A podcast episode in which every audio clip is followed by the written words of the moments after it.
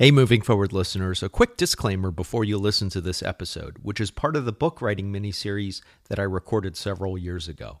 The books I was a co author on are no longer in print, and I have since permanently parted ways with my former co author. As such, I have edited these episodes, removing as many mentions of the titles as possible. I'm also adding this disclaimer to minimize any confusion. The basic information contained within is still helpful, which is why I've decided to keep them on this podcast. I also encourage you to listen to episode 388 to learn more about the reasons behind my decision. Now that we've covered that, I hope you enjoy this series and find these episodes helpful. Thank you. Hey, John Lim here. We're moving forward with episode 251. Let's go ahead and jump right in. Part one, I'm going to build off of last week's episode marketing your book. The earlier you can start, the better off you're going to be. Once your book is out, marketing is going to be an ongoing process. You're going to continue, you're going to want to continue to do that. Not just the day you launch the book, not just that week, but continue to do that on your social media accounts if you have them for your book, with your mail list. If you launch a podcast, continue to create episodes.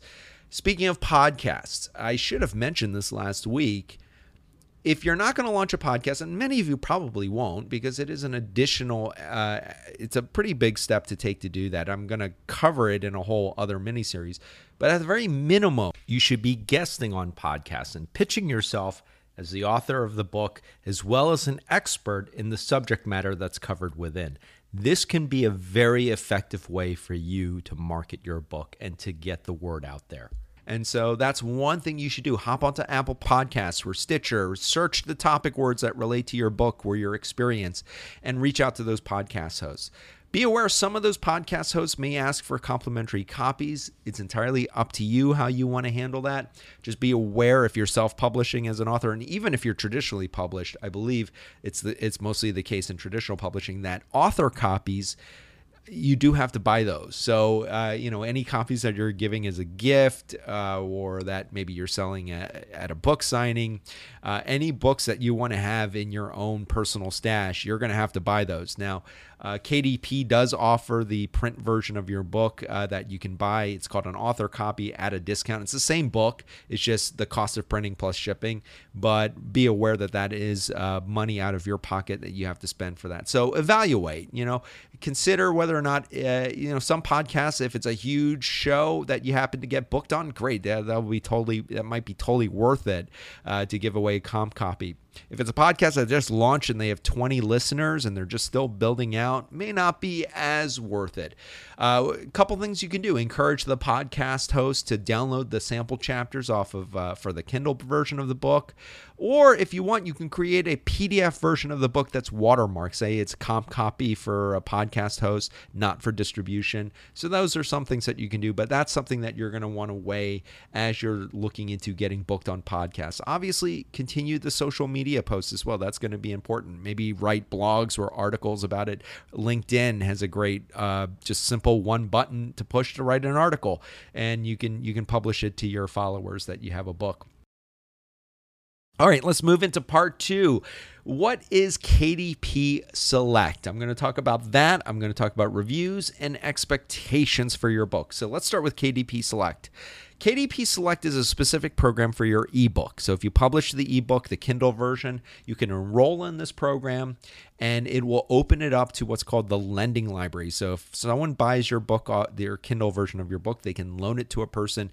That can inc- increase your readership and your exposure. And I do believe that Amazon does pay you a, a little bit of royalty for that as well. So it could be an additional revenue stream. Uh, you can also give away the ebook for free for five days. So you can actually reduce the price to zero. If you just publish it without enrolling in KDP, there's a minimum price I think you have to charge for your book. But you could give it away, I think, for up to five days, which may help with the downloads and in the re- and the readership of it, especially if you're you're a brand new author and you don't have a very big following. So these are things that can help with exposure. The trade-off is that you're bound by an exclusivity period. I believe it's 90 days in which you can't publish this book anywhere else. So I talked about platforms before. You can't publish this on, let's say, iBook books or uh, you know Google Play if you're enrolled in KDP. You're you're basically choosing to be exclusive with Amazon uh, for for that period. I'll have the terms linked in the write up so you can see that. So that also, by the way, includes PDFs. You can't give away PDF versions of your book, as I talked about in part one. So, you know, keep that in mind if you're booking yourself on podcasts. Uh, but KDP does seem to have some benefits. Again, I'll have the link in the write up so you can look at that and weigh whether or not it's something that you want to think about. Right, let's talk about book reviews. Obviously, getting reviews for your book is going to be important so that it continues the momentum. The more reviews you have, the more notoriety and the more attention and the more you're going to attract new readers. Think about it. I mean, if you're looking for a product or you happen to stumble upon a product on Amazon, you're going to look at the reviews, and the more you have, the better off you're going to be. The hard part is getting reviews. And It is not easy. So uh, let me start off with what should be common sense, but it bears repeating. Don't buy reviews. Don't trade reviews for complimentary copies of your book. Those are two big no nos. You want unbiased organic reviews. Also, I should point out that if your family member loves your book, even if they're writing an unbiased review for you, if Amazon sees that uh, you're related, they will probably take down the review. So, uh, you know, that I think is a little draconian, but you know that is what it is. So how do you get reviews? It's not easy. If you put out a quality product though you continue to market it if you are marketing it especially on podcast appearances blogs and social media posts you know, you should ask your readers if you love this book, do write a review of it. It does help us. Remind your listeners, the people and, and your fans that, you know, uh, hey, you love this book, let other people know about it. Because sometimes they just, they might not have the time right now, or it just may have slipped their mind, or it's not on their radar. So sometimes you'll just have to remind them, but it's going to take time. So have the patience and, and really marketing your book is key to that. Just letting your audience know, you know, on repeat that, hey, I sound like a broken broken record, but if you love the book, leave a review. All right, expectations. My hope for you is that you write this book, you publish it, and it's a runaway hit bestseller, and that you're able to make a lot of money off of it. Realistically speaking, though, most books uh, you know, the I think the statistic is that the average lifespan of a book is about 250 copies sold, and um, so be realistic. Most books that are published don't become runaway bestsellers. Uh, you will make some money off of it. Obviously, you're creating a product and, and you're putting your intellectual property in it. You're putting a price.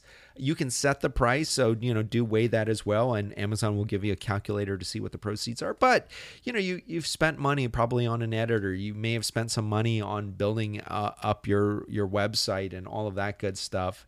Uh, so you know making money off of your book should not be your only goal, is what I'm going to tell you right now, uh, because it's going to be an ongoing process. If you're a new author, if you're not famous, you're, you're not an influencer, you don't have a big following, you're going to have to really work at it to increase sales. And maybe you do want to become an author, so this will be your first time at this. So you're going to have to continue with your next book but have goals other than I want to become famous or I want to become rich. You know, I, I think there's a lot of satisfaction in just having finished a book and putting it out there your story, uh, your your expertise. It may help someone, even if you never hear about it. There's value in that, and so I think there is an accomplishment that you should be proud of if you get to the stage in which you've written a book, you've had it edited, you compiled it, you put it together, and you put it out there. So find satisfaction in that. Uh, I'm going to put links to things like the KDP Select program in the write up, which is at bemovingforward.com. Your homework is really continue that marketing of the book. Start looking at podcasts to reach out to. And make sure you have realistic expectations for what you want your book to do. All right, part three the entrepreneur equation evaluating the risks, realities, risks, and rewards of having your own business by Carol Roth. Four stars. This is probably one of the only books on entrepreneurship that I've read that really gives the other side to the equation that it is not easy. There are a lot of considerations that you have to think about if you want to start your own business, and it's not for everyone. I would say if you're thinking about becoming an entrepreneur, read this book as well as uh, the $100 startup, which I talked about a couple months ago. I would say that those two books will give you a very balanced diet of views and considerations in terms of starting your own business. What I really liked about Carol Roth's book is that she ties in all these considerations that you don't think about. And her thesis is that Don't use entrepreneurship as an escape hatch from a, a, job that you don't like. It's a compelling argument, and she does have hard facts and case studies to to back that up. Uh, it, and it, I think it's a compelling thesis. I'll be back next week. We're at the home stretch. Have a great week, and remember, always be moving forward.